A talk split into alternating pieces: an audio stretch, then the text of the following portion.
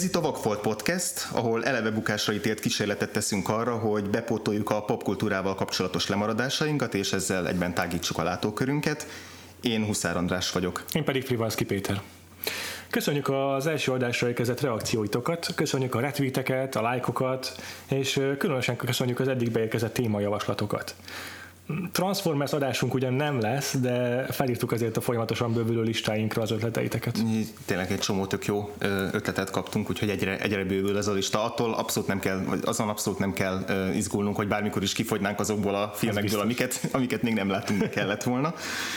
Mm, ezen a héten egy három filmből álló tematikus blokkot fogunk az útjára indítani, melyben visszaülünk az iskolapadba, de hál'. Istennek nem a saját iskolánknak, a, a, a, nem a saját osztálytermünkbe kell majd visszaülnünk, nem a legrosszabb rémálmaink fognak majd testet ölteni, hanem amerikai osztálytermekbe fogunk beülni, méghozzá többnyire 80-as, 90-es években.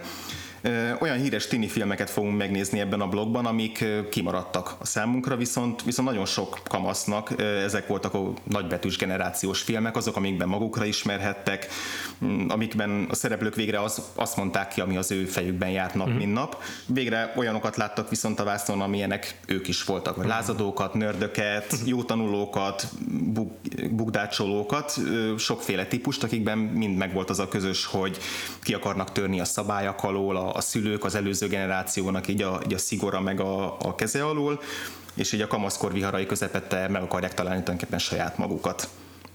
És hát első választásunk az tulajdonképpen mindjárt a modern tini filmeknek a, a úgymond szülőatjára, vagy, non vagy origójára, kezdőpontjára, nem is tudom, hogy fogalmazzak, John Hughesnak a 1985-ös művére, a The Breakfast Clubra esett, a magyar cím az a nulladik óra. Akarunk beszélni erről a magyar címről, András? Gyűlöltem a nulladik órákat, szerintem maradjunk ennyiben. Oké. Okay. Ahogy András mondta, a filmet John Hughes írta és rendezte, akit a főként a 80-as, 90-es évbeli műveiről ismerünk, a legfontosabbak talán a Pretty in Pink, vagy magyarul Álom, vagy Rózsaszint, Számomra meghatározó élmény, mivel kicsit későbbi születési vagyok, a Home Alone, reszkesetek, betörők. Amit ő csak írt, tehát ugye az Chris Columbus rendezte, tehát van, van, egy különbség, hogy mik azok, amiket írt és rendezett, és mik azok, amik a forgatókönyvet. Viszont ha jól tudom, megrogtam a ferrari vart írta is rendezte. Pontosan, is. igen, igen, igen. Angolul ugye Ferris Bueller's Day Off. Nekem az a meghatározó John Hughes filmem a Home Alone mellett, ha már egy a két évtizedet, amiben aktív volt nézni kell, akkor azt hiszem így tudom ketté választani. Mm. Egyébként érdekes, mert, mert ugye volt tulajdonképpen egy két korszakra fel lehet bontani a karrierjét. Az első korszak volt az, amit többnyire ő írt és rendezett, uh-huh. mert mondjuk pont az Álmogy Rózsaszint azt hiszem, annak nem ő volt a rendezője. Uh-huh de hogy ezek volt, ezeknek nagyjából hasonló a stílusa, hasonló a, a gondolkodás, és aztán jött 90-ben a reszkesetek betörők, ami után tulajdonképpen teljesen új korszak kezdődött. Egyrészt nem is nagyon rendezett utána filmet, csak írt, hmm. és ott már olyan filmek vannak, mint a Beethoven filmek, hmm. a, a, a, a kutyás filmek, akkor Igen. a Dennis Akomis, 101 kiskutya, akkor ő írta a Flabbert, a, amiben Robin Williams ilyen zöld zseléként pattog össze-vissza. Tehát, hogy elég érdekesen ketté válik a karrierje, hogy, hmm. hogy valahogy azok, mint hogy azok a személyes témák, amik nagyon foglalkoznak foglalkoztatták volna még a 80-as években, az, az, az, az így kifutott, vagy, vagy, Igen, vagy valamiért az, lehet, hogy az... felnőtt és meghalt a szíve, ahogyan Eli mondta a filmben.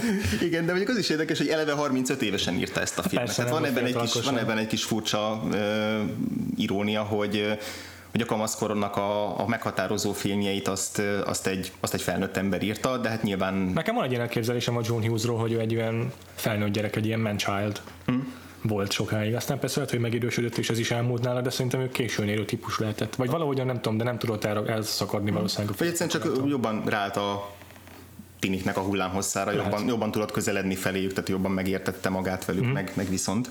Mm.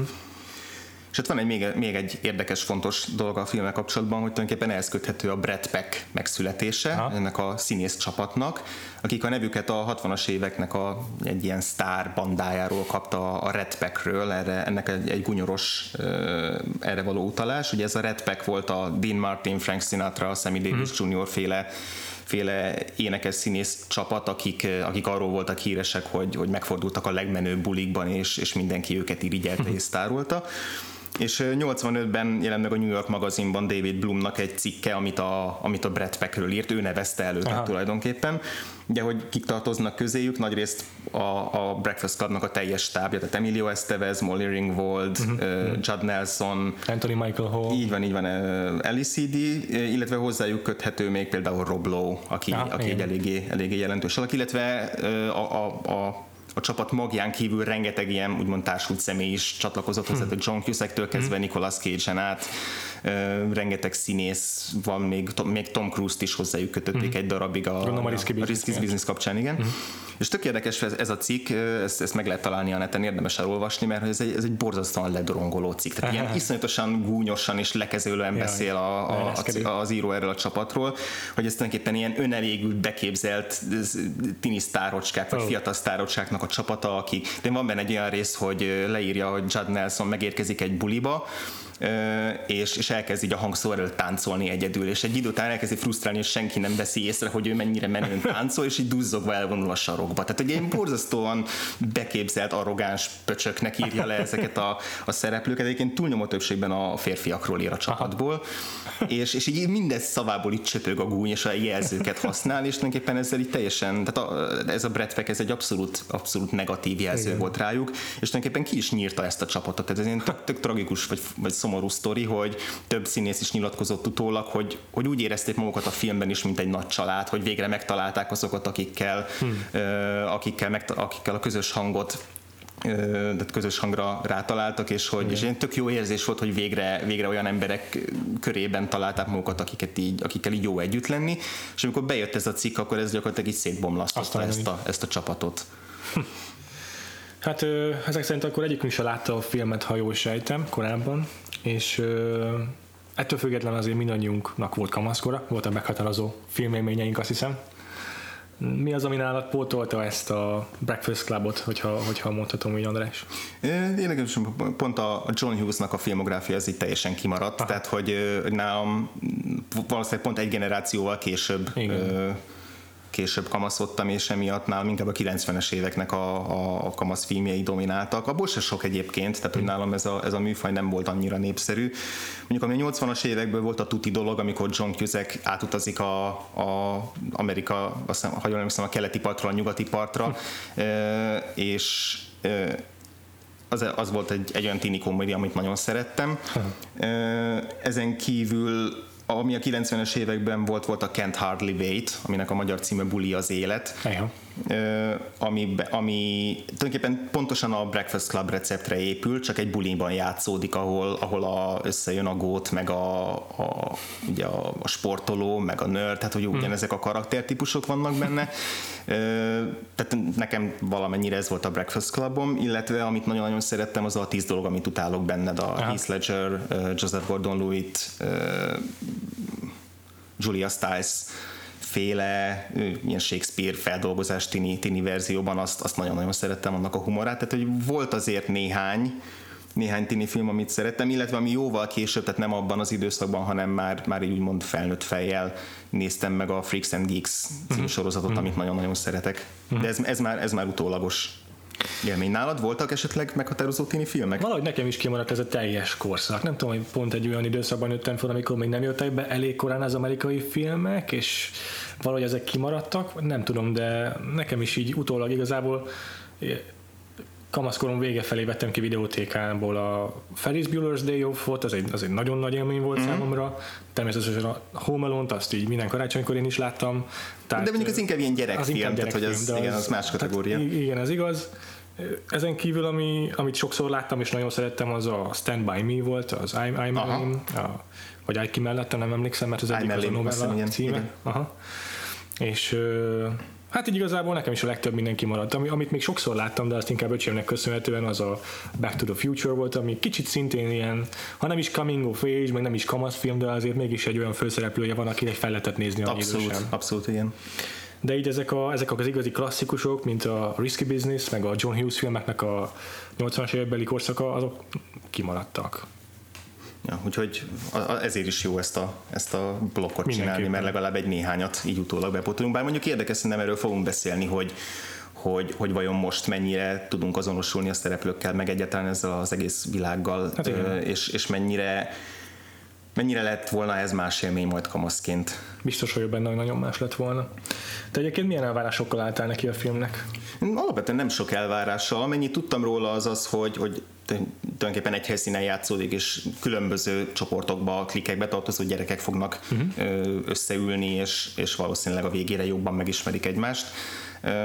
Egy, ezen kívül olyan nagyon, nagyon sokat nem gondolkoztam rajta. Ugye az elvárások azok alapvetően azok voltak, hogy, hogy tudom, hogy ez egy mennyire meghatározó film sokaknak, uh-huh. viszont azt is tudtam, hogy, hogy vannak azért ellenérzések is a filmmel kapcsolatban. Tehát, hogy hallottam, főleg a Canon podcastben beszéltek egy másik, ami nagyon-nagyon jó filmes podcast, uh-huh. ott beszéltek egy másik John Hughes filmről, ha jól emlékszem, a, a lehet, hogy nem a Pretty Pink, de az hogy az egyik podcastjükben szóba került a John Hughes-nak a filmje, mm-hmm. és ott emlékszem, hogy, hogy voltak. A konkrét véleményekre már nem emlékszem, csak tudom, hogy ott kialakult egy vita a Breakfast Club körül, hogy az, az vajon jó filme.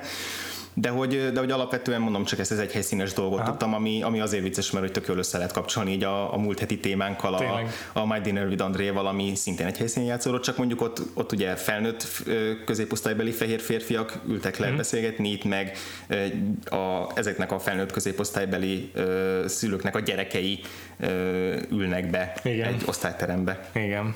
Mondjuk egy kicsit mondjuk a, a, a anyagi helyzet, ahonnan jönnek, az szerintem jobban megvan osztva. Tehát, hogy uh-huh. vannak, akik, Igen. vannak akik, akik munkásosztálybeli családból származnak, vagy akik, tehát, hogy más a hátterük, de alapvetően azért ugyanezt a kört Abszolút vállalja. Nálad voltak esetleg elvárások, amikben csalódtál, vagy amiket beigazolt a film?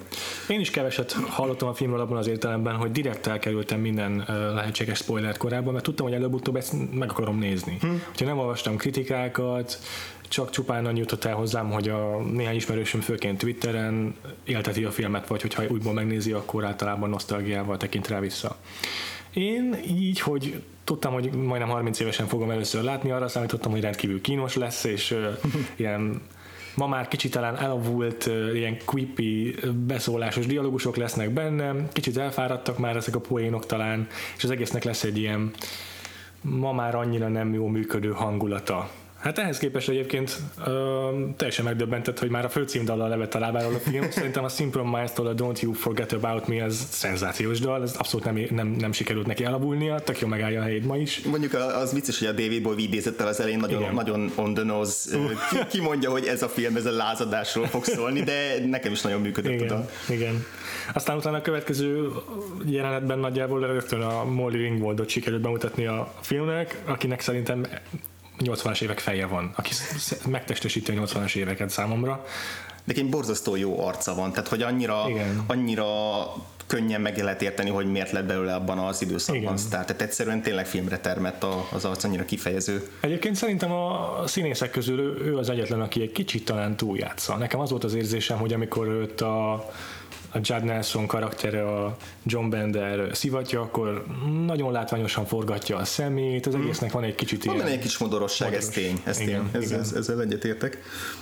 Egyébként nagyon jó az eleje a filmnek szerintem, mert hogy viszonylag gyorsan néhány rövid jelenettel bemutatja az összes szereplőt, hogy honnan Igen. jött, ami nagyon okos, hogy, hogy ahogy ugye begördülnek a, a, a mhm. kocsik a, az iskola elé, és kiszállnak a gyerekek, Igen. akkor minden szülővel találkozunk egy, vagy majdnem minden szülővel találkozunk Igen. egy pillanatra, Igen. ami azért jó, mert, mert van egy kis összevetési alap azzal, ahogy majd később a gyerekek beszélnek az osztályteremben a szüleikről. Tehát Igen. tudjuk, hogy mennyire, mennyire igaz, mennyire mennyire van kontrasztban azzal, amit mi láttunk, uh-huh. és, és ezen kívül pedig minden szereplőnél meghatározza azt, hogy ugye amikor a Molly Ringwald karaktere megérkezik, uh-huh. akkor az apja rögtön azt mondja, ne is foglalkozz vele, attól, hogy elmentél, uh-huh. elloktál a suliból ruhákat vásárolni, uh-huh. attól még nem vagy egy, izé, nem vagy egy balhés alak. Igen. A, akkor a, a Briannek, ugye Anthony Michael Hallnak a nerd karakter, uh-huh neki az anyukája meg a testvére, akik, akik arra, arra szorgalmazzák, hogy már pedig akkor is tanulni kell. Tehát, hogy mindegyik gyereknél megvan az az egy, egy mhm. jelenet, vagy ahogy Ellie karaktere kiszáll a kocsiból, és gyakorlatilag nem is látjuk a szüleit, akik Igen. simán Igen. elhajtanak, Bender pedig besétál a, a, a háttérből. Tehát, hogy mindenkinél megvan, Emilio Estevez karakternél akkor most már legyen teljes Igen, a kép, persze. Andynél ugye a sportolónál, nála pedig, nála pedig a, ez a tipikus ilyen coach Ted, aki, aki a akkor is azt erőlteti, hogy a gyereke az, az mindenképpen izé, sztár, ugye itt nem focista van, hanem birkózó. birkózó. Igen, igen, igen, igen, igen. Ez ilyen nagyon, nagyon profin bemutatja egyrészt a gyerekeket is, meg előtte a montásban is felvillantja azokat a képeket a suliból, amik részben visszaköszönnek, majd később részben pedig egyszerűen csak bemutatják ezt a világot. Uh-huh, uh-huh. Szóval nagyon, nagyon tetszett ez a fajta ökonomikussága a film kezdésének. Nyilván nem egy, nem egy nagyon burkolt kezdés, tehát hogy tényleg nagyon egyértelműen a fej, súlykolják, hogy akkor itt most mi fog történni. Közben megy a, a, a narráció a Briannek az eszéjéből, de hogy, de hogy alapvetően a, a céljának megfelel. Tehát mire oda gyűlnek a gyerekek, az is az összeteremben már egy csomó mindent tudunk róluk. Igen. Szóval röviden azok kedvéért, akik esetleg nem mostanában nézték meg a filmet, vagy anélkül álltak neki a podcastnek, hogy megnéznék. A film ugye arról szól, hogy az András által az imént felsorolt gyerekszereplők egy napot el kell töltsenek egy egy, egy, egy osztályteremben egy szombati napot, mert valami rosszat követtek el uh-huh. az elmúlt héten, és ez a büntetésük az iskolában. Velük van egy tanár is, akit Paul Gleason játszik. De nem hiszem, hogy az igazgató is. Egyben. Hát erre, erre, ebben De mondjuk ez nem volt egyértelmű. Utólag olvastam, hogy uh-huh. a cikkekben mindenhol igazgatóként hivatkoztak Aha. rá, de ez nekem sem volt egyértelmű Aha. a film közben. Tehát ez nem. az információ nem jött át, nekem is úgy tűnt, hogy csak egy tanár, akit ugyanúgy berendeltek a Igen, a és biztos, hogy nincs is nagyon sok kedve ott lenni. az látszik rajta, igen.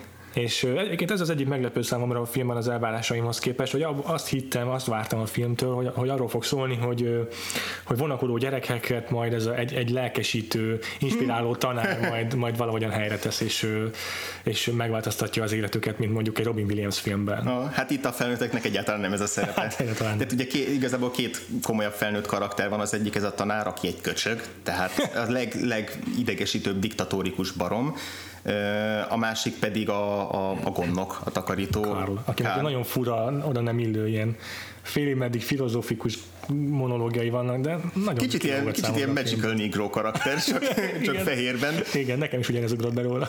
De, de mondjuk szerintem az ő figurája azért érdekes, mert, mert tehát ők ketten azok, akiket a felnőtteket külön látjuk a gyerekektől. Igen, tehát, igen. hogy hogy az ő párbeszédükből is azért sok minden kiterül arról a generációról, aki, akik ellen lázadnak a gyerekek, mert hogy azzal szemben, amit, amit te vártál, hogy itt majd uh-huh, lesz, egy, uh-huh, lesz egy tanárfigura, aki a, a hétvégi gyere, balhés gyerekeket kicsit megrendszabályozza, vagy így összehozza, vagy lelkesíti, inspirálja.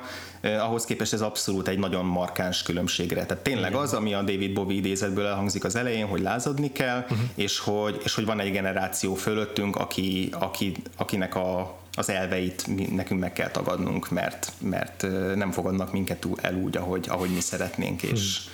és ez a, tulajdonképpen ez az alapja az egész filmnek részben. Ez az egyik alapja a filmnek. Így van, azért több, több témát is végig vezet, vezet a film, a tanár szemszögét is kicsit bemutatja, de azért őszintén szóval szerintem ezt is inkább a, valahogy a gyerekeknek a szűrőjén keresztül ábrázolja. Igen, nekem a... rögtön a, a, a Skins jutott eszembe, a Skins című angol sorozat, ahol baromira frusztrált az elején, hogy, hogy minden szülő, meg minden felnőtt karakter karikatúra. Igen. És, és ez egy, el, el kellett tenni egy kis időnek, mire rájöttem, hogy azért karikatúrák, mert abszolút a gyerekek szemszögén keresztül Igen. vizsgáljuk őket, és ez itt is, ahogy mondod, abszolút megvan. Nem is, nem is lehetne máshogy értelmezni a filmet szerintem, tényleg annyira, mit, tehát hogyha nem lenne ennyire profin kivitelezve, akkor azt is inném, hogy ezt lényegében fiatal felnőttek írták vagy rendezték. Uh-huh. Annyira, annyira magáévá teszi ezt a gondolkodásmódot, ami jellemző erre a generációra. Szerintem ez az, ami igazából a film sikerét megadja. Egyértelműen, igen, igen, igen, mert mert korábban is voltak az értini filmek, tehát mm. az 50-es évektől kezdve, amikor ugye maga a tínédzser fogalom is az 50-es években született meg, addig ugye a gyerekek vagy gyerekek voltak, vagy egyszer csak hitelen felnőttként kezelték őket, és aztán amikor megszületett a, a tínédzser, mint fogalom, uh-huh. a második világháború után, aminek így főleg ilyen nem tudom, társadalmi, gazdasági okai voltak, hogy, uh-huh. hogy lett egy ilyen gazdasági fellendülés, és utána emiatt, emiatt több ideje volt a gyerekeknek is úgymond gyereknek lenni és lógni és, és semmi különöset nem csinálni és ugyanakkor a filmek is felismerték, hogy hoppá, hát ezek a fiatalok egyre többet járnak moziba, érdemes nekik szóló filmet készíteni. Hmm. Tehát ugye voltak a James Dean filmek, volt a, a, a Grease, uh-huh. akkor volt a, voltak tini horrorok, tehát hogy már úgy, már úgy épülgetett ez a műfaj, de ugye a 80-as éveknél, és főleg ez a film, a Breakfast Club azt hozta újdonságként, hogy abszolút a, a tiniknek a gondolkodásmódját átvette, uh-huh. és komolyan vette a problémáikat, és ugyanakkor ugyanakkor tényleg teljesen az, az ő szemszögükből ábrázolta, nem pedig egy úgymond ilyen felnőtt szemszögből, hogy ó, azok a balhés tínédzserek, vagy valami hasonló, tehát semmi ilyesmit nem lehet érezni benne. Igen. Ennek ellenére egyébként szerintem kicsit Persze ezzel a film végére is tudnék kapcsolni, de most nem akarok ezzel elébe szaladni. Uh-huh. De egy kicsit nekem visszás volt az, hogy a, Ebben a filmben ezt nem is tudom, melyik kritikus fogalmazta meg, még a korszakban, de az történik, hogy egy csomó sztereotípia összegyűlik, uh-huh. és arról panaszkodik, hogy ők ezt sztereotípiaként kezelik. Pedig valójában tényleg sztereotipikusan vannak megírva. Igazából mindannyian képviselnek egy bizonyos szerepkört az iskola rendszerében, az, az osztályokban. Nálunk is szerintem minden gimnáziumban biztos, hogy megvoltak hasonló figurák. Azt nem mondom, hogy mindenkit be lehetett volna sorolni egy ilyenbe. Nem tudom, egyébként nálatok mennyire volt jellemző ez a klikkesedés, meg ez a fajta ilyen csoportosulás, amit itt a, a Breakfast Club próbál hangsúlyozni, ahol minden szereplő konkrétan egy bizonyos csoportba tartozik, vagy hát éppen csoporton kívüli, mint a John Bender karakter, aki igazából teljesen ilyen uh-huh. ö, párja az iskolában. A többiek pedig főként a, hát mégis igazából az Ellison is így rendszeren kívüli személynek tekinthető, de a többiekről elmondható, hogy hogy erőteljesen egy csoporttól függnek, és a csoport definiálja őket, és nem is, és igazából arról próbál szólni a film, hogy, hogy próbálják meg saját magukat önmagunként értelmezni, uh-huh. és, és, és ne a többiektől tegyék függővé a saját személyiségüket, vagy azt, hogy magukról mit gondolnak. Mégis azt érzem, hogy ettől függetlenül teljes, teljes tehát százszázalékosan ők sztereotípikus karakterek maradnak elejétől a végéig számomra. Igen, tehát a valóságban nem tudom, hogy vajon abban az időszakban is ennyire markáns különbségek mm. voltak mondjuk amerikai iskolákban, egyébként mm. kétlem. Tehát én úgy érzem, hogy a, nekem bennem is azt fogalmazódott meg ez a visszásság, hogy ez tulajdonképpen egy, egy mese, tehát egy fantázia film. Soha nem létezett ilyen markánsan elkülönítve, ez egy nagyon ilyen szempontból sarkosított uh, uh-huh. verziója a, a, az osztálytermi viszonyoknak. Uh-huh. Nálunk egyébként voltak klikkek, de nem feltétlenül ilyen Igen, könnyen meghatározható inkább egy-egy személy köré csoportosuló baráti körök, uh-huh. vagy, vagy hasonló gondolkodásmód móddal rendelkező körök voltak. Ami, ami egyértelműen volt ezek az ilyen párja figurák, volt balhés gyerek, volt nerd, nem, nem kell szerintem mondanom, hogy én melyikhez tartoztam. tehát, hogy voltak azért ilyen elkülönések, de egyébként sokkal átjárhatóbb volt, tehát ezek Aha. ilyen porózusabb körök voltak, Igen. sokkal nagyobb volt a mozgástér, egyik, volt, aki több csoportba tartozott, volt, aki átkerült egyikből a másikba, tehát ezek ilyen folyamatosan ilyen fluktuáló kis rendszer volt, és, és abszolút nem volt meg hát nyilván a, a, ez a fajta sportoló, nerd, és tréber, pompomlány jellegű Igen. hercegnő karakter. Voltak hasonlók egyébként, de, de az, hogy éppen ki milyen csop klikhez vagy szakkörözött csoporthoz tartozott, az, az abszolút változó volt. És amiért én is úgy érzem, hogy a sztereotípiák miatt ez egy ez tényleg egy ilyen, egy ilyen fiktív mesebeli ö, film, ami, ami uh-huh. soha nem létezett. Ö, ez, ez mondjuk ilyen konkrét jelenetekben is megmutatkozik például, amikor, amikor van egy ilyen kis tánc jelenet, amikor hirtelen így, így, így mindenki elkezd bulizni, és hogy, és hogy ezek nyilván nem, tehát ez, ez nem egy, nem egy realista, naturalista film, valóságtól elemelt film, ami viszont, tehát az, az menti meg a, a filmet ebből a szempontból, hogy, hogy azok a problémák, amiket tárgyal, azok viszont valóságosak. Tehát, hogy Igen. abban ismerhet mag, magára mindenki, hogy, hogy milyen, milyen problémák foglalkoztatják ezeket a gyerekeket. Igen. És ennek kapcsán is érte kritika a filmet, a Pauline Kael, ugye neves filmkritikus írta azt a filmről, hogy, hogy hát itt tulajdonképpen tök banális problémákról hmm. hisztiznek a gyerekek, amiben egy ilyen részben egyet is értek, viszont, viszont hmm. ez az előnye is a filmnek egyben, hogy, hogy egy hét, hogy hétköznapi problémákat vesész ki, hiszen egy tini számára a leghétköznapi probléma és egy borzasztó világrengető dolognak számít. Tehát itt megint visszacsatolhatjuk oda, hogy, hogy ez a tinik szemszögéből Pontosan. ábrázolja a világot, és a tiniknek minden probléma az, az, az, az tényleg egy ilyen óriási dolog. Igen, ezzel egy maximálisan egyetértek igazából, nem is az a célja szerintem a filmnek, hogy hogy mindenki tudjon azonosulni egy-egy szereplővel, és el tudja képzelni, hogy ő vele pontosan ugyanez megtörtént annak idején, hanem, hanem inkább az, hogy mindenkiben meglássa kicsit saját magát, mm. hogy ő is volt olyan helyzetben, mint a John Bender egyszer-egyszer, hogy ő is volt olyan helyzetben, mint a, a Claire egyszer-egyszer. Mint hogy a, ugye a finnek is az a, a kifutása, hogy a gyerekek is egymásban felismerjék magukat, Így úgymond, vagy hogy, vagy hogy rájöjjenek arra, hogy ez a fajta elszeparáltság, ez, ez hamis, és hogy valójában mindannyian hasonló problémákkal küzdenek. Tehát van egy ilyen, egy ilyen empátia, amit a, amit a film propagál, hogy, hogy, hogy próbáljuk meg egymást úgy tekinteni, ne, ne a, a úgymond az, is, az osztályon belüli társadalmi helyzetének megfelelően hmm. vizsgálni, hanem, hanem emberként, tehát hmm. individumként, akinek, akinek egy mindenki sokolt alul, senki nem, ugye a végén az eszében elhangzik, hogy, hogy, senk, hogy, hogy a felnőttek leegyszerűsítik igen, őket, igen, igen, igen. és ők is leegyszerűsítik egyébként saját egymást, saját magukat, meg egymást is, és ez hát nem harcol a film. Egyébként az elején mondtam, hogy az volt az egyik elvárásom a filmmel kapcsolatban, hogy biztos baromi kínos lesz. Nem így gondoltam, de tényleg az volt egy kicsit számomra a film, mert minden, minden gyerek karakter, de még a felnőtt karaktert is a tanárt tekintve is fontosan kicsit feszengtem a székemben, mm-hmm. amiatt, hogy Atya Úristen, annak idején, hogy amikor így viselkedtem, azt az tényleg borzasztó lehetett, hogyha, tanár, hogyha én lettem volna a tanár.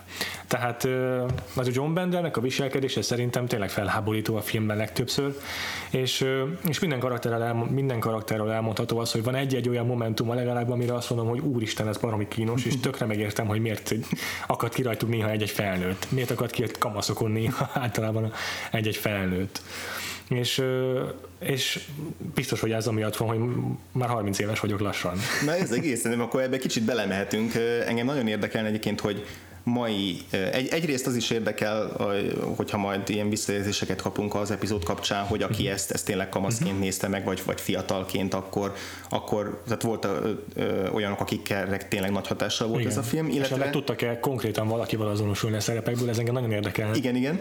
Másrészt pedig az, hogy esetleg, hogyha van most tinédzser hallgatónk, akit a My Dinner hmm. with Andrea adás annyira lázba hozott, hogy mostantól hallgatni fog minket, hogy, hogy mai tinédzser fejjel mennyire, mennyire lehet olyan pontokat találni, olyan kapcsolódási pontokat, ahol, ahol ma is. Mert hogy a, a mai tínédzser tínédzsereknek a világa szerintem már köszönő viszonyban sincs a, a Breakfast, tehát ahhoz igen. képest egy ilyen tök nosztalgikus álomvilág. Igen, igen. Egyébként ezzel kapcsolatban egy tök jó point láttam a neten, bocs, hogy közben vártam. Nyugodtan. De hogy a mai Breakfast Club hogy néz neki? Volt az a jelent a filmben még a legelején, mikor John Bandon cikizi a, a Claire-t azzal, hogy nem tudsz nem rám figyelni akkor sem, mert egyfolytában valamit, valamit próbált a fejhez vágni, mert valamivel próbálta szivatni, uh-huh. és a mai, mai verzióban az lenne, hogy nyomkodja a telefonját, a és meg se hallja, amit mond neki. igen, igen, igen. Szóval érdekel, hogy, hogy mai, mai kamaszok ezt, ezt hogy látják ezt a filmet, de hogy ugye nekünk így, nekem legalábbis felnőtt fejjel a film első felében ö, meglepően együtt tudtam érezni a, a Vernonnal, ugye az igazgatóval vagy a tanárral. Tehát, hogy voltak olyan momentok, persze egy baromi nagy paraszt Igen. volt, meg, meg szemétkedett a Benderrel, tehát van az a hosszú Igen. jelenet, amikor akárhányszor Bender megszólal, mindig egy, egy hétvégével növeli, növeli azt, hogy mikor kell bemaradni a büntetésből. Uh-huh. De hogy alapvetően meg tudtam érteni a frusztrációját, mert hogy ezek ilyen, tényleg ilyen beképzelt barmoknak tűntek ezek a gyerekek. Tehát, hogy de komolyan srácok, ne szórakozzunk már. És hogy, és hogy kb. egyébként addig a pontig, amíg, amíg be nem zárta a Bendert abba a kis raktárba, vagy a, uh-huh. ugye a, igen, igen és, és be nem ment hozzá, és, és el nem kezdte tulajdonképpen arra Igen. hergelni, hogy üsse meg, meg hogy, uh-huh. meg hogy addig ki fog cseszni vele, amíg csak lehet. Igen. Ami a, és az aztán a... pedig a, egyszer, amikor elhagyja az iskolát, akkor látni fogja, hogy majd hobóként az utcán, nem tudom, volt egy ilyen igen, folytatás. Igen, igen, tehát hogy azon a ponton végleg elveszik a karaktert, tehát igen, onnantól igen. kezdve, ami nem azt jelenti, hogy nem lehet megérteni a, az indítékait, meg az, hogy honnan jött. De hát igazából hogy... csak az, hogy annyira felhergelte őt szerintem a John Bender, hogy nem bírta már. Igen, igen, igen, de hogy, de hogy onnantól kezdve, tehát már tényleg menthetetlen, uh-huh. de hogy de hogy alapvetően meg volt ez a pozíció, hogy, hogy a, valahogy a felnőtt figurával ö, nem azonosultam, hanem, hanem úgy mellé pozícionáltam magam valamennyire ebben, abban a szituációban. Én többször azt éreztem ez alatt, a, vagyis ezek alatt a jelenetek alatt, hogy, hogy amikor gimis koromban valami hasonló szörnyűséget műveltem, nem voltam azért egy John Bender, egyáltalán nem mm. mondható az, sima kamasz voltam, egy tök átlagos ha? gyerek. Én azt sem mondhatom, hogy a legrosszabb klikkébe voltam az osztálynak. Mm de a legjobban sem.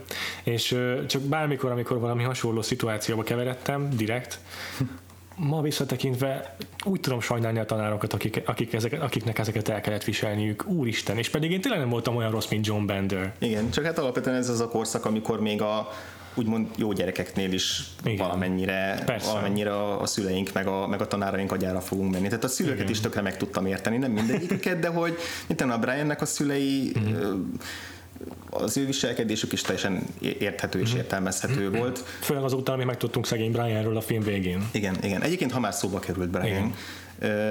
hogyha arról van szó, hogy melyik gyerek nek a nézőpontja állt hozzánk a legközelebb, akkor nekem egyértelműen Brian volt a legszimpatikusabb. Uh-huh. Most egy filmnél nem kell feltétlenül mindenkinek szimpatikusnak lennie uh-huh. ahhoz, hogy, hogy érdekeljen a karaktere, de, de mégiscsak azért ez belejátszik abba, hogy hogyan, hogyan tekintünk egy filmre, és, és Brian az első pillanattól hát nyilván ő áll a legközelebb ahhoz, amilyen én voltam tínédzser vagy kamaszkoromban, és, és abszolút az ő, ő nézőpontja volt az, ahonnan végig a többieket is figyeltem uh-huh, valamilyen uh-huh, szempontból. Tehát nyilván van akinek a mondjuk egy sportolónak a, a gondolkodásmódja az kevésbé. Igen, értem, Kev, kevesebb kapcsolódási ponton van hozzá még az elején, de ugye a film elvileg arról szól, hogy mindenkihez találjunk ilyen kapcsolódási pontokat. Én akihez nem tudtam egyébként, az Bender érdekes. A film elején is utáltam, és a film végén is utáltam. Tehát ő az a karakter számomra egyáltalán nem működik. Uh-huh. A Judd Nelson alakítása sem működik. Komolyan? Én, ha, én, én kifejezetten nem szerettem. Tehát ilyen proto Colin Farrell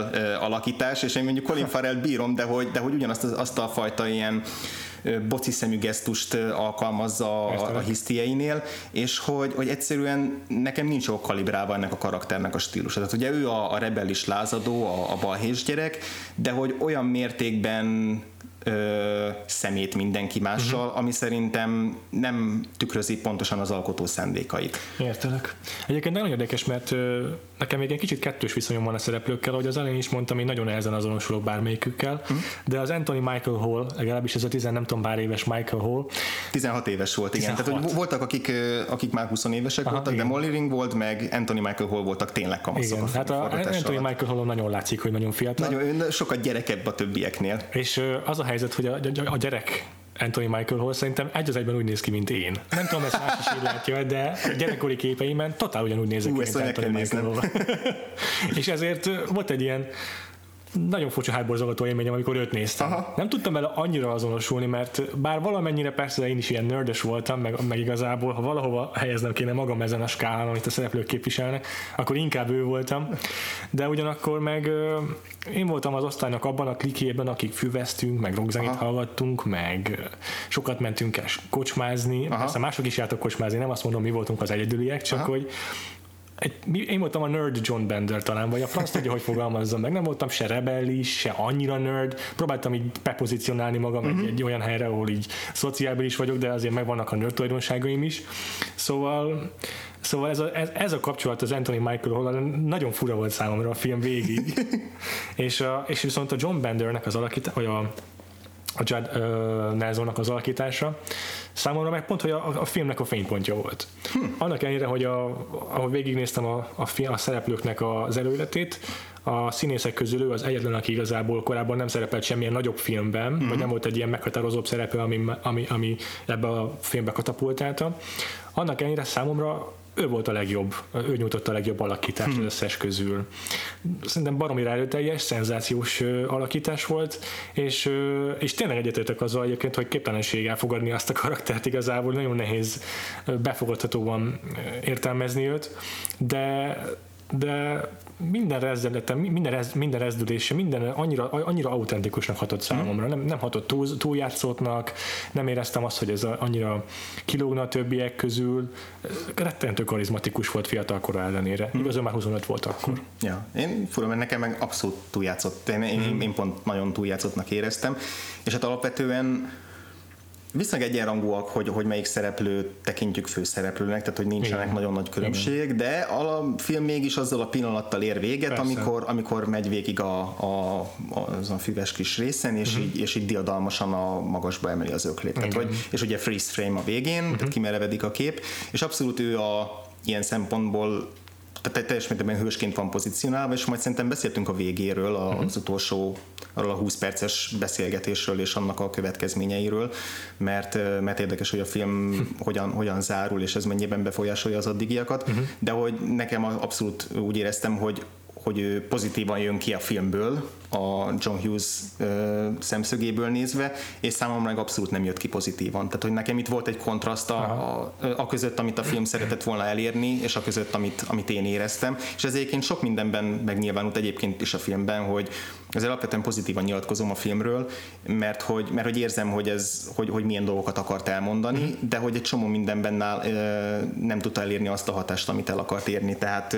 főleg érzelmi szinten egyébként, mm-hmm. tehát hogy azok a viták, azok a monológok, amiket a, a szereplők elmondtak, nagyon jó színészi alakításokat ö, láttam, ö, jól működtek a párbeszédek, Igen. viszont érzelmileg nem váltották ki azt a hatást, amit kellett volna. Na, és mondjuk ezt lehet azzal magyarázni, hogy, hogy életkori sajátosság, de és kíváncsi vagyok, hogy majd a későbbi téni filmek, mm. amiket meg fogunk nézni, azoknál is beleütközünk ebbe a problémába, mm. vagy egyszerűen valamilyen szinten már nem tud érvényesülni. Hm. Tehát, hogy a film hibája, vagy a mi hibánk. Ez tényleg valami érdekes kérdés. Igazából az is benne lehet, hogy azért ez még meghatározóan X generációs film, uh-huh. és mi pont az egyel későbbi nemzedék vagyunk. Persze nem mondhatom azt, hogy olyan óriási különbség van a nemzedékek között, hogy ez befolyásolja ennyire a film befogadhatóságát, különben nem lenne ennyire időtállós a Breakfast Club de szerintem egyébként két dolog a, fő erénye a filmnek. Az egyik az, hogy tényleg maximálisan megállja a helyét, nem, nem tud elavulni, se a zene választása, se a díszletek, se a jelmezek nem, nem annyira 80-as évek, hogy, hogy mm-hmm. azt mondhassam, hogy ez ma már nem tud működni, vagy, vagy már nevetségesen hat. Ez egyébként a John Hughes-nak a, a zsenialitásának a, a a számlájára írható, azt hiszem, hm. hogy, hogy olvastam is erről, hogy direkt olyan jelmezeket választottak a gyerekszereplőknek, hogy ne legyen túlzottan a korszakra jellemző, Aha. hanem flanelinget látunk, ami azért előtte is divatban volt, meg nyilvánvaló, hogy később sem fog kimenni a divatból, akkor még a Molly Ringwald, aki divatosan öltözik, és van rá pénze a családjának, hogy... Az ő is sem ilyen kínosan 80-as igen, évek ruha. Igen, igen. a haj, hajvágását leszámítva szerintem, mert neki tényleg borzasztó a 80-as évek feje van, ezzel nem tudom magam túltenni, úgyhogy csak erről tudok beszélni. Minden szereplő szerintem totál kortalan, de ő neki tényleg, ő abban a korszakban tudom csak őt elképzelni. Uh-huh. Szerintem kicsit érdemes egy-egy szereplőt így közelebbről is megnézni. Volt, akiről már, már beszéltünk, ugye Benderről már, már elég sokat beszéltünk, hogy, hogy melyikük hogy működik, mm. nem azonosság szempontjából, hanem karakter szempontjából. Ja. Ugye szerintem mondjuk kezdjük Andyvel, Emilio Estevezzel, aki, aki ugye a sportoló, akit a, az apja tulajdonképpen egy olyan maszkulinitásra ösztönöz, ami, ami nem áll jól neki, és nem akar ezzel, ezzel ő azonosulni tulajdonképpen neki van egy monológia, ami, ami egy mhm. borzasztóan jó monológ, tehát mhm. az úgy éreztem, hogy ott, hogy ott ezt ez nagyon-nagyon mm, jó alakítást nyújtott, eh, ahol elmeséli, hogy tulajdonképpen ugye mindegyiknél a film alatt kés, egyre a film különböző pontjain derül ki, hogy miért került a a, a Breakfast Clubba. A Breakfast Clubba igen, hogy, hogy mi vezetett odáig, hogy szombaton is be kellett menniük a suliba. Igen. És ugye nála az a magyarázat, hogy az öltözőben már nem is emlékszem pontosan, hogy cseszett ki a, az egyik gyereket. Összetapasztotta uh, szikszalaggal a, a farpofáit. Igen, igen. Ma már ezt egyébként tulajdonképpen sexual assaultnak, tehát, tehát nem is tudom erre mi a megfelelő magyar szó, de így valószínűleg ki is csapnák szerintem az iskolában, hogyha valaki egy ilyesmit csinálna. Igen, és hogy itt, itt sincs igazából egy egyszerű csínként kezelve, tehát hogy itt Persze. sem, itt is súlya van ennek a dolognak, és a, ebben az érdekes a, a motivációja az, hogy amikor, uh-huh. amikor eldöntött, hogy ezt fogja csinálni, ezt, ezt az impulzív dolgot, akkor arra gondolt, hogy a, az apja, hogy ez a, ez a gyerek, akit látott, ez egy ilyen kis gyenge bézna, kis nyüzüge srác volt, és hogy az jutott eszébe, hogy az apja mit gondolna róla, uh-huh. hogy a gyengeség az, az, az, az vétek, az, az, az hátrány, az, az, az egy utálnivaló dolog, és hogy neki erősnek kell lennie, neki kell lennie a feknek, és hogy ő, hogy, hogy ő ezzel, ezzel próbált az apjának a, a, a véleményéhez, meg a nézőpontjához közel kerülni. Tehát, hogy volt, volt egy, igen, ilyen, igen. egy ilyen indítatása. Egyébként ezt leszámítva pont Andy nem egy különösebben komplex figura, uh-huh. érzésem szerint. Tehát, uh-huh. hogy, hogy ő tényleg egy, egy, egy viszonylag egyszerű ja. ö, ilyen sportoló gyerek, akiről ugye így később kiderült. Tehát ez a sportoló, de ennek is vannak érzései. Tehát ugye ez a, ez a nagy tanulság a végére. Ö, és most lehet, hogy én is kicsit leegyszerűsítem a figurát, de hogy benne én nem éreztem annyi, ö, annyi potenciált. Igen, szerintem nagyon sekélyesre lett megírva a karakter, amit nagyon sajnálok. Egyébként ez a monológ tényleg szenzációsan sikerült, meg az egész jelenet szerintem a film egyik csúcspontja. Ott ö, talán az az első alkalom, hogy egy szinten úgy értem, hogy egy magasságban vannak ábrázolva a szereplők, uh-huh. egy kock, képkockában látjuk mindannyiójukat, és szinte vágás nélkül halljuk azt a monológot, meg hát a többieknek is a, a párbeszédeit abban a jelenetben, és az a nagy ilyen vallomásos jelenet igazából nem volt teljesen megírva a forgatókönyvben, nem akarok uh-huh. ilyen triviákat emlegetni a podcastben, nem vagyunk egy olyan típusú podcast szerintem, de szerintem egy barom érdekes dolog, hogy nem volt megírva a pontos párbeszéde senkinek abban. Bocsánat, jelenetben. hashtag nem az a típusú podcast, csak hogy indíts, indítsuk el a hashtagjeinket. Ez az. és hanem ilyen félig meddig improvizáció volt, meg volt a téma, meg mindenki tudta, hogy miről kell beszélnie, de azért az egy ott helyben kitalált szöveg volt. És ez szerintem tényleg egy óriási a alakítás az Emilio Estevez-től. De akkor majd ugorjak kicsit a film végére. Uh-huh. Miután a Claire az Ellison-t kifesti, és így uh-huh. kicsit felpuccosítja, hogy, hogy kevésbé úgy nézzen ki, mint egy, ahogyan a filmben őt hívták, basket case, tehát uh-huh. hogy kevésbé tűnjön ilyen, ilyen számkivetetnek. Utána veszi csak őt észre az Andy, utána tűnik fel neki, hogy milyen csinos, és azzal zárul a film, hogy, hogy, hogy összejönnek és csókolóznak. Ez szerintem a legsekélyesebb momentum az egész filmnek. Egyrészt már azért is, mert Ellison előtte is tök jól nézett ki, és ez tök, tök baromság, hogy, hogy ki kellett festeni ahhoz, hogy feltűnjön bárkinek is. Igen, de tulajdonképpen ezt a toposzt is ez a film teremtette meg, mint hogy a sztereotípiákat Igen. is, ezeket a kategóriákat is ez a film hozta be a filmek, a, a tini filmek világába. Uh-huh. Ezt a toposzt is szerintem ez a film Ugly teremtette meg. Kategória. Igen, igen. Igen, ez tényleg, és ez szerintem nagyon nagy hiba a filmtől, mert ez teljesen fölösleges volt, nem ezzel kellett volna kitűnni. A többieknek is pont az volt az erőssége, hogy, hogy egy, egy személyes, egy, egy valamilyen, valamilyen személyiségbeli dolgokat hozták nyilvánosságra, és ettől váltak be, fogadhatóvá, azonosulhatóvá többiek számára, ettől kedvelték meg egymást. És ehhez képest szegény Edisonnak azt kellett, hogy kifesse magát. Könyörgöm. Szóval ez volt a film szerintem egyedüli nagy hibája, és ez viszont alá is ásta számomra Andy karakterét. Szerintem több is volt. Tehát, hogyha akkor most belemegyünk a végébe, Jó. és itt összekapcsolhatjuk mondjuk a többi szereplővel, akkor nem kell végül is mindenkire külön kitérni.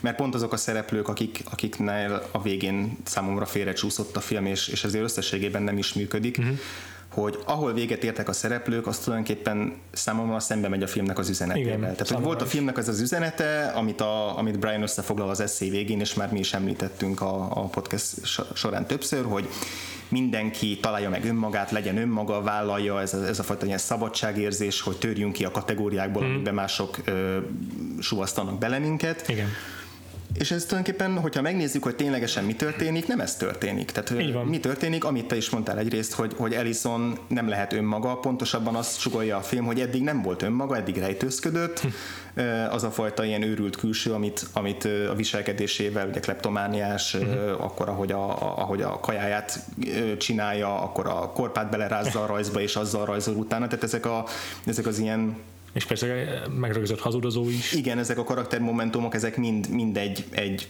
egy falat képeznek saját maga és a világ között, uh-huh. illetve hogy ugye nála kiderül, hogy, hogy őt, őt nem megbüntették, hanem egyszerűen, egyszerűen azért jött be, mert unatkozott, Igen. és mert senki nem foglalkozik vele.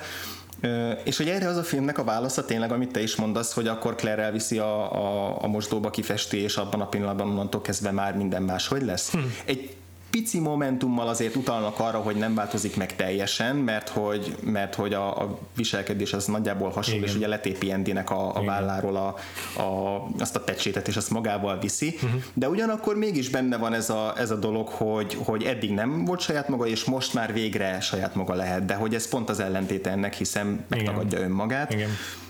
Tehát nála ezért csúszik félre a film. Uh-huh. Briannél is érdekes, hogy annak ellenére, hogy arról van szó, hogy hogy törjünk ki a, a kategóriákból, Igen. tulajdonképpen a végén mégis rálőcsülik azt, hogy írja meg Igen. az eszét helyettük. És ő az Igen. egyetlen, aki marad, megírja az eszét, ami persze egy lázadó eszé, de, de akkor is. Mégis ő végzi a dolgát egyedül. Pontosan maradt ő a, a kategóriában, Igen. vagy a, a saját kis klikjében, illetve nála annak ellenére, hogy Anthony Michael elképesztően jó volt uh-huh. abban a jelenetben, tehát az, az, az, az talán az egyetlen jelenet, amit tényleg érzelmileg nagyon mélyen meg tudott érinteni, és nem csak azért, mert hozzá jobban kötöttem, uh-huh. amikor, amikor végre kifakad és elmondja, hogy, hogy, hogy miért került be a, a Breakfast Clubba, és hogy, és hogy mennyire a többiek, amikor azon panaszkodnak, hogy milyen nehéz az életük, akkor fel sem fogják, hogy neki milyen nehéz az élete. Hát igen.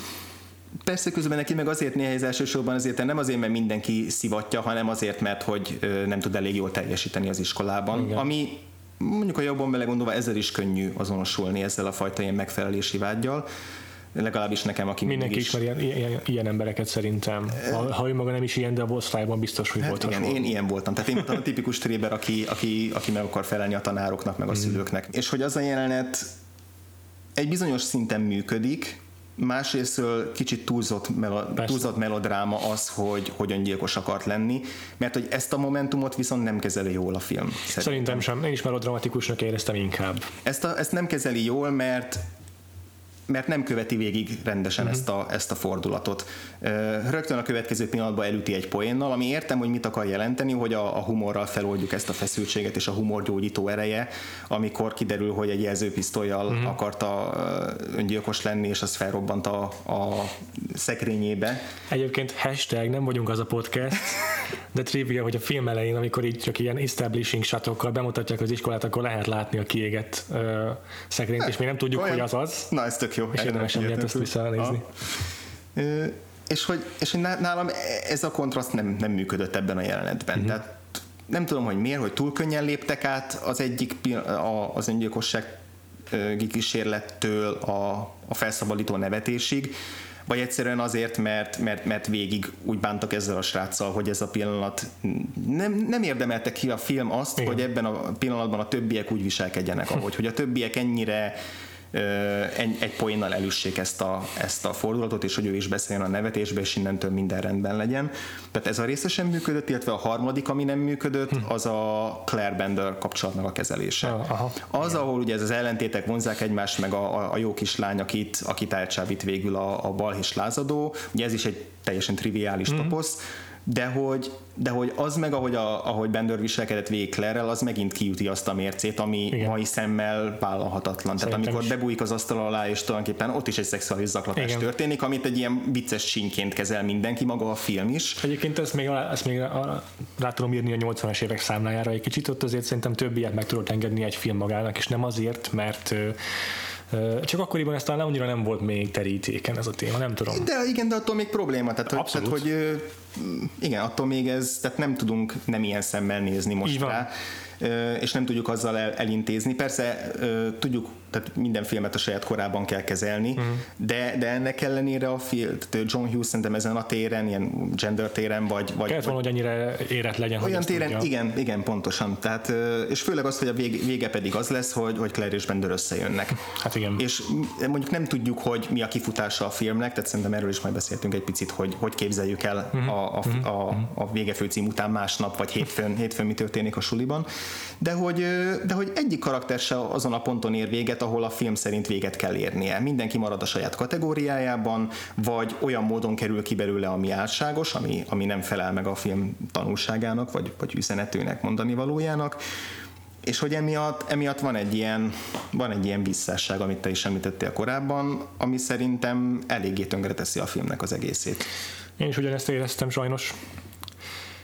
Szerettem volna szeretni a karaktereket. Az elején azért tényleg azt éreztem, hogy, hogy baromira sikerül megpendíteni a kamaszkornak a húrait. Biztos vagyok benne, hogy ha annak idején láttam, akkor, akkor beleszeletek minden szereplőbe, és azt gondolom, igen. hogy úristen, végre egy film, ami nekem szól, rólam szól. Igen. És- És, ezek a részei, tehát ezek eh, még mindig működnek. Tehát amit mondtam az elején, hogy, hogy tínédzser problémákról tínédzser hangnemben ö, mesélnek, ez még mindig, ez még mindig működik. Igen. De ugyanakkor meg egyetértek azzal, hogy a vége az egyrészt hangsúlytalan, másrészt mert még erőltetett is néha-néha.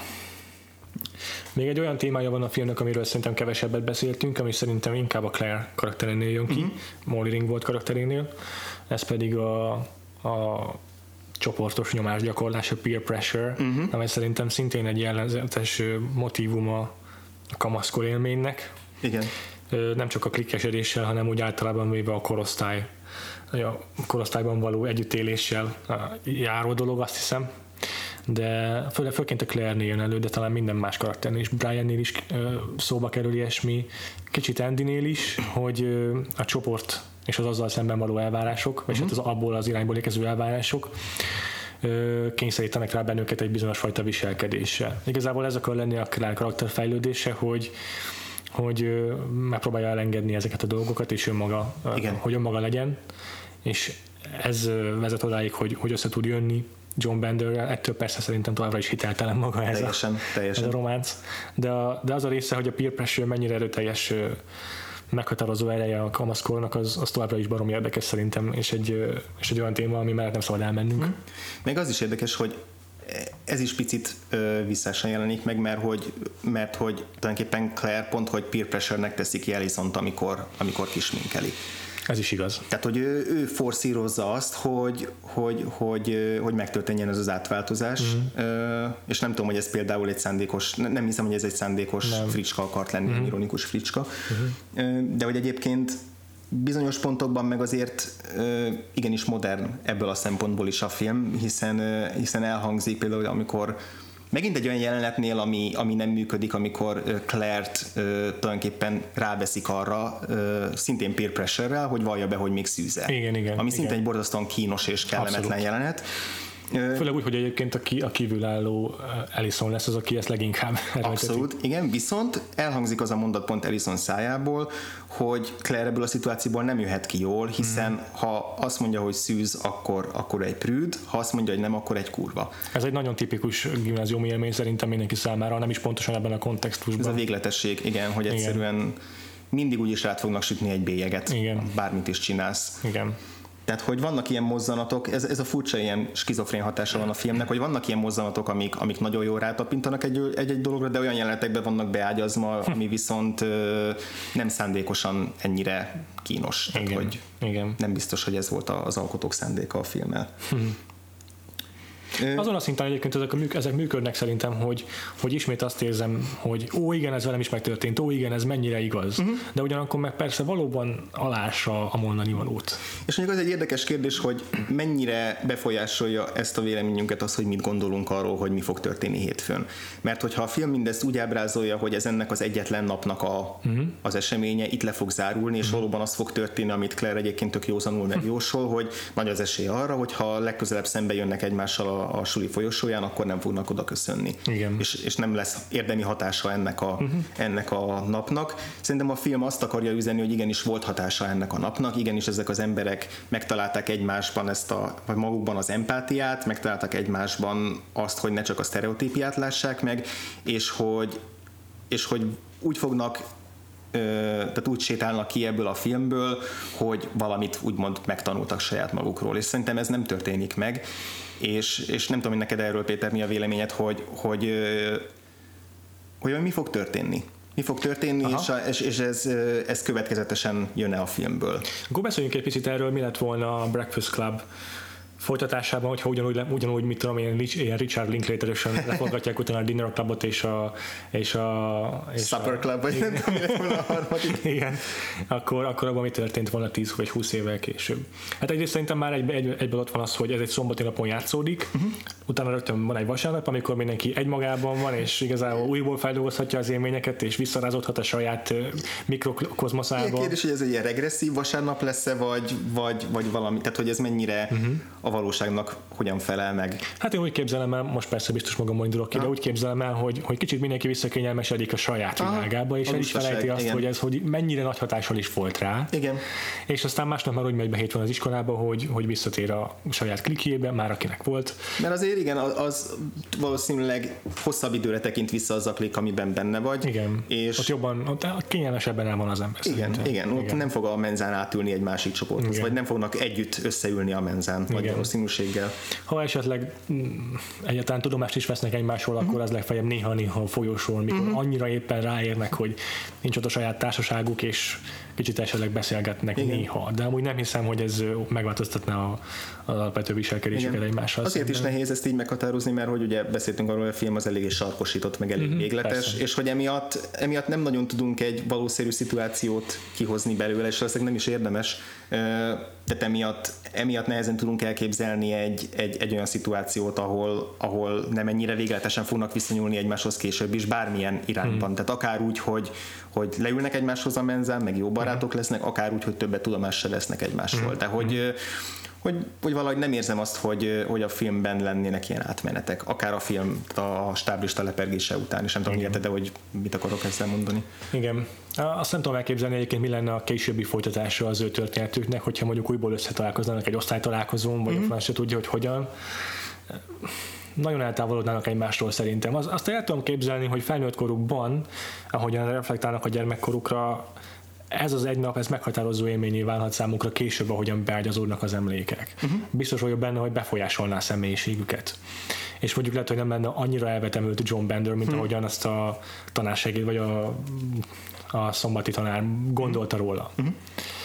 És ö, abban is biztos vagyok, hogy, hogy Brian nem nem válna, mit tudom én, annyira sikeres emberré, vagy nem, nem arról szólna az élete, hogy sikert sikerre próbáljon halmozni, és, és küzdjön az életben, hanem valószínűleg megelégedne egy olyan állással, ahol viszonylag stresszmentesen el van, uh-huh. de azért mégiscsak elért egy bizonyos sikerszintet. Uh-huh. Vannak-e még esetleg olyan mozzanatok a filmben, így zárásképpen, amik, amik még így megmaradtak, amikről, eset, amikről esetleg eddig nem esett szó?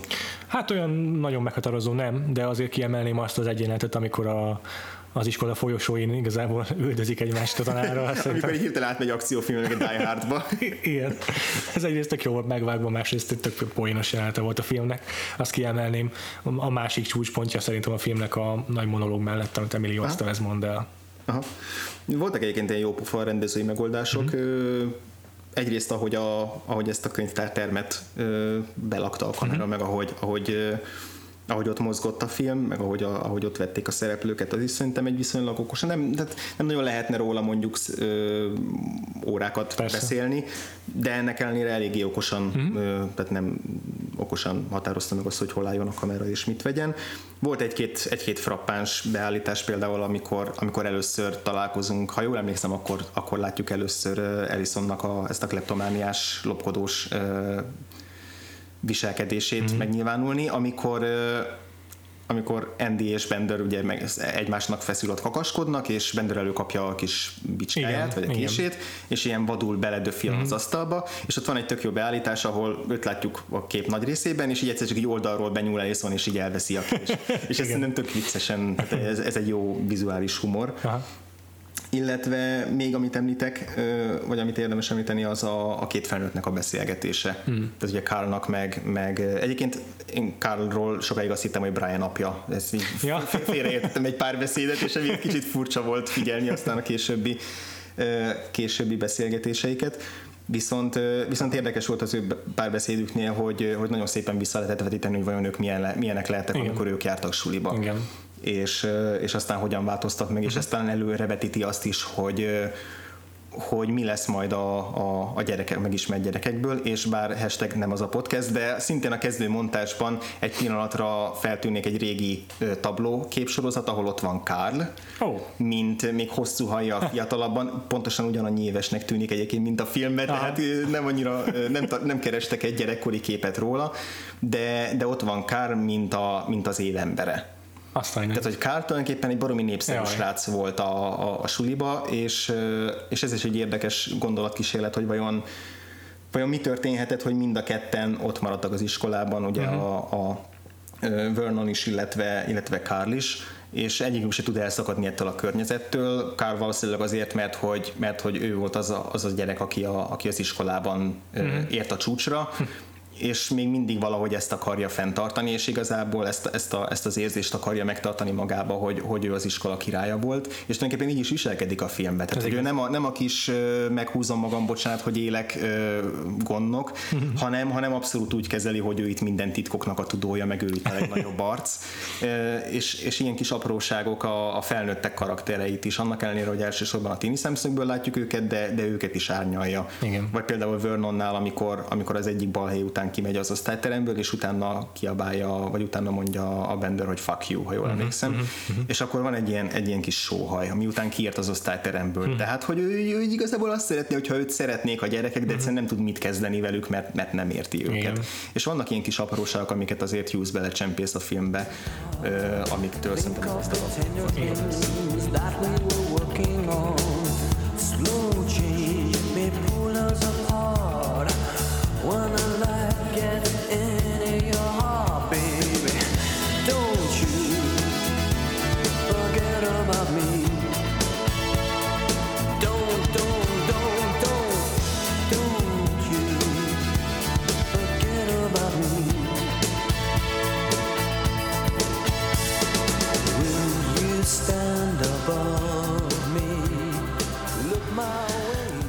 más hátra, mint a kitekintő rovatunk amelyben elrugaszkodunk kicsit az adás témájától, és elmeséljük egymásnak, meg hát nektek is, hallgatóknak is, hogy milyen egyéb kulturális élményt szereztünk az elmúlt hét során, vagy a közelmúltban, mi az, ami örömet szerzett nekünk, lehet az egy közös társashozás, egy ígéretes új projekt bejelentése, vagy éppen egy remek koncert egy kiskocsmában. Az egyetlen kritériumunk az, hogy egy percben foglaljuk össze valami olyan témát, ami másfajta médiumhoz kötődik, mint amiről éppen beszéltünk mm-hmm. az adott héten. Így van.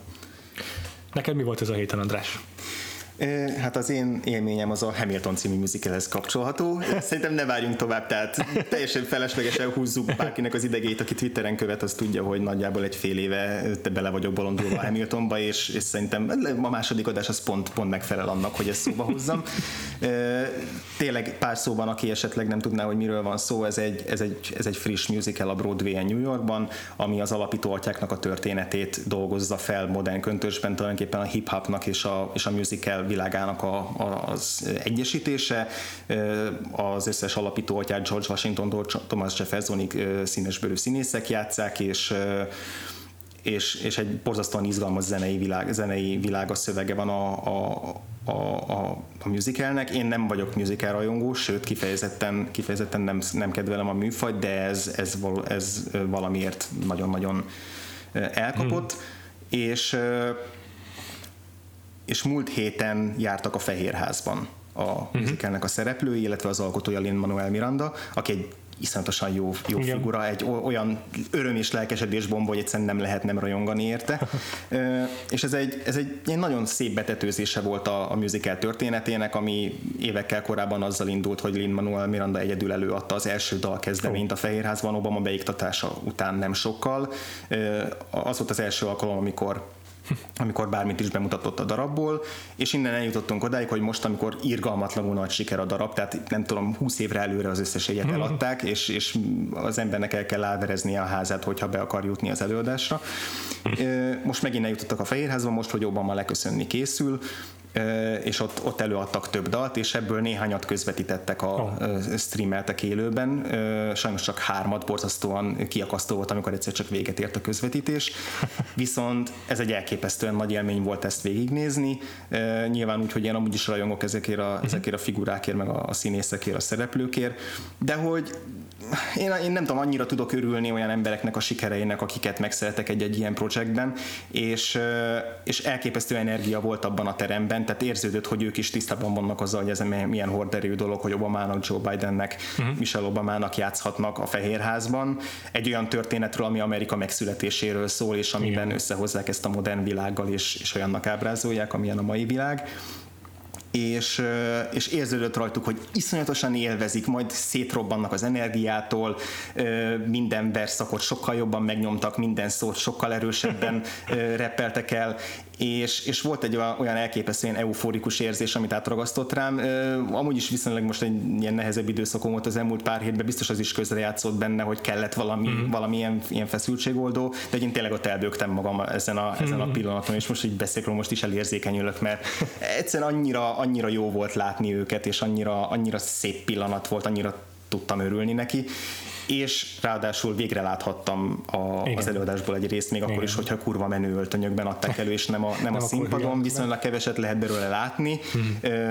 Minden szempontból óriási élmény volt, úgyhogy én ezt nevezném, majd belinkeljük a YouTube-on, aki esetleg érdekel, az nyugodtan nézze meg. Nálad mi, mi volt nagy élmény? Én egy picit messzebbről fogom kezdeni, szerepjátékos vagyok, elég uh-huh. sokat játszom, és az egyik kedvenc szerepjátékrendszer, amiben mostanában játszom, az a Fate Core.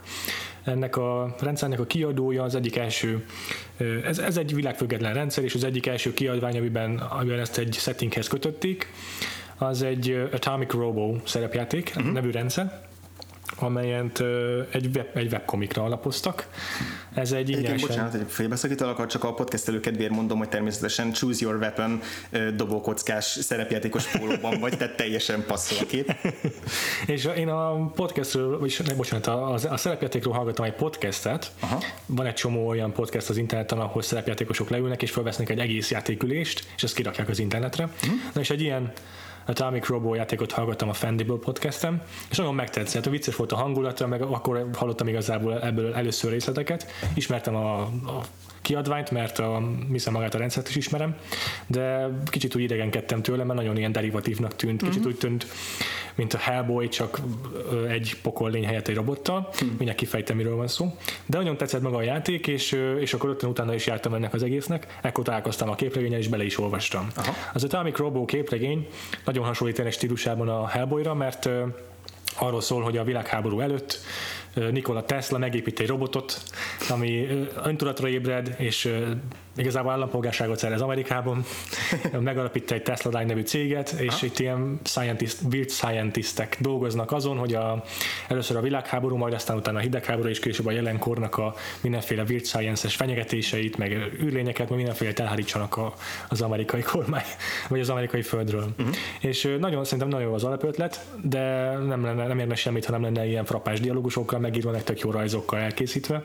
Szóval ez Atomic Robo képregény volt számomra a héten az az élmény, ami amivel elő akartam rukkolni. Uh-huh. És mielőtt elhagyjuk az iskolapadot, végigsétálunk a stadionon, és a levegőbe boxolunk, köszönjük el az olvasónktól az elérhetőségeinkkel vakfoltpodcast.hu a honlapunk, hogyha már láttátok a megbeszélt filmet, vagy esetleg a podcast hatására megnéztétek, és úgy gondolják, hogy kihagytunk valamit, vagy vitatkoznátok a véleményünkkel, akkor, akkor a show notes alatti kommentekben várjuk a, várjuk a ti véleményeteket. Ezen kívül fenn vagyunk természetesen az iTunes-on és minden egyéb hasonló podcast szolgáltatón. iTunes-on nagyon hálásak leszünk, hogyha hagytok rólunk egy értékelés, minél több csillaggal ellátva. Így van, csak maximális csillaggal ellátva, kevesebbet nem vagyunk hajlandók. Vagy öt csillag, vagy egy legyen. Jó. a, a Letterboxdon a Vakfolt címkét érdemes követnetek, hogyha, hogyha esetleg bejön nektek ez az oldal. Ajánljuk, hogy regisztráljatok is egyébként, mert egy nagyon, nagyon jól kinéző, jól használható uh-huh. filmes oldal. És rengeteg kedvenc kritikusunk fönt van. Pontosan. Arra pusztítunk benneteket, hogy csatlakozzatok ez a kezdeményezéshez, tehát hogyha ti is úgy néztek meg egy filmet, hogy tudjátok, hogy ez egy bepótolni való hiányosságotok, uh-huh. akkor nyugodtan ti is használjátok a teget, és akkor mi is láthatjuk, hogy ti milyen, milyen filmeket néztek, a, milyen, milyen filmeket húztok le a bakancslistátok popkultúrákról. És dolgozzuk le együtt az örökös lemaradásunkat a popkultúrával szemben. Ezen kívül Twitteren is várjuk a véleményeiteket, témajavaslataitokat a továbbiakban is, nem csak persze a filmes témákban. Engem elértek a Freevo, a twitter.com per Freevo név alatt, FR, két darab elbetű, VO. Engem pedig Gaines aláhúzás néven, ez G-A-I-N-E-S, és a végén van egy aláhúzás. Ezen kívül Andrásnak a cikkeit olvashatjátok továbbra is az Origon, így van, Origo Filmklubban. Így van. Illetve a zenénket az Artur zenekar szolgáltatja, nagyon köszönjük nekik, és nagyon, és nagyon örülünk még mindig, hogy van egy tök fasz a főcímzenénk. Uh-huh. És miről fogunk beszélni jövő héten, András? A jövő heti filmünk az egy másik, mondhatni korszakos jelentőségű tini film, amely egy Stoner tini film, és már talán egy generációval későbbi, viszont korábban korábban játszódik. Ez Richard Linklaternek a Dazed and Confused című filmje, magyarul tökéletlen idők, ugye Matthew McConaughey ezzel lépett be a, a világunkba mindannyiunk nagy örömére. Nyilván Linklater későbbi karrierje is szóba fog majd kerülni, meg érdekes lesz összehasonlítani ezzel a filmmel, hogy, hogy mi változott, milyen másfajta érzékenységet hoz elő Linklater a valamennyire hasonló témából, egy hasonló környezetből, és, és van egy jó pofa apropója ennek a, ennek a filmnek, hogy ezt választjuk, azon kívül, hogy, hogy én legalábbis nem láttam, mm-hmm. nem tudom, hogy én sem. Igen. Az, hogy idén fog kijönni a folytatása, sőt már Amerikában már voltak is ilyen előzetes vetítések, mm. és a kritikusok áradoznak róla, hogy, hogy továbbra is tart a Boyhood és a Before Midnight féle szériája Linklaternek, és hogy kurva jó ez a film. Úgyhogy, úgyhogy jövő héten a Days Done Confused fog sorra kerülni, ti is érdem, hogyha még nem láttátok, akkor, akkor nézzétek meg, hogy úgy azért izgalmasabb hallgatni a podcastet is, hogy már, hogy már tudjátok, hogy miről fogunk beszélni. Várunk benneteket jövő héten is. Minden jót! Sziasztok!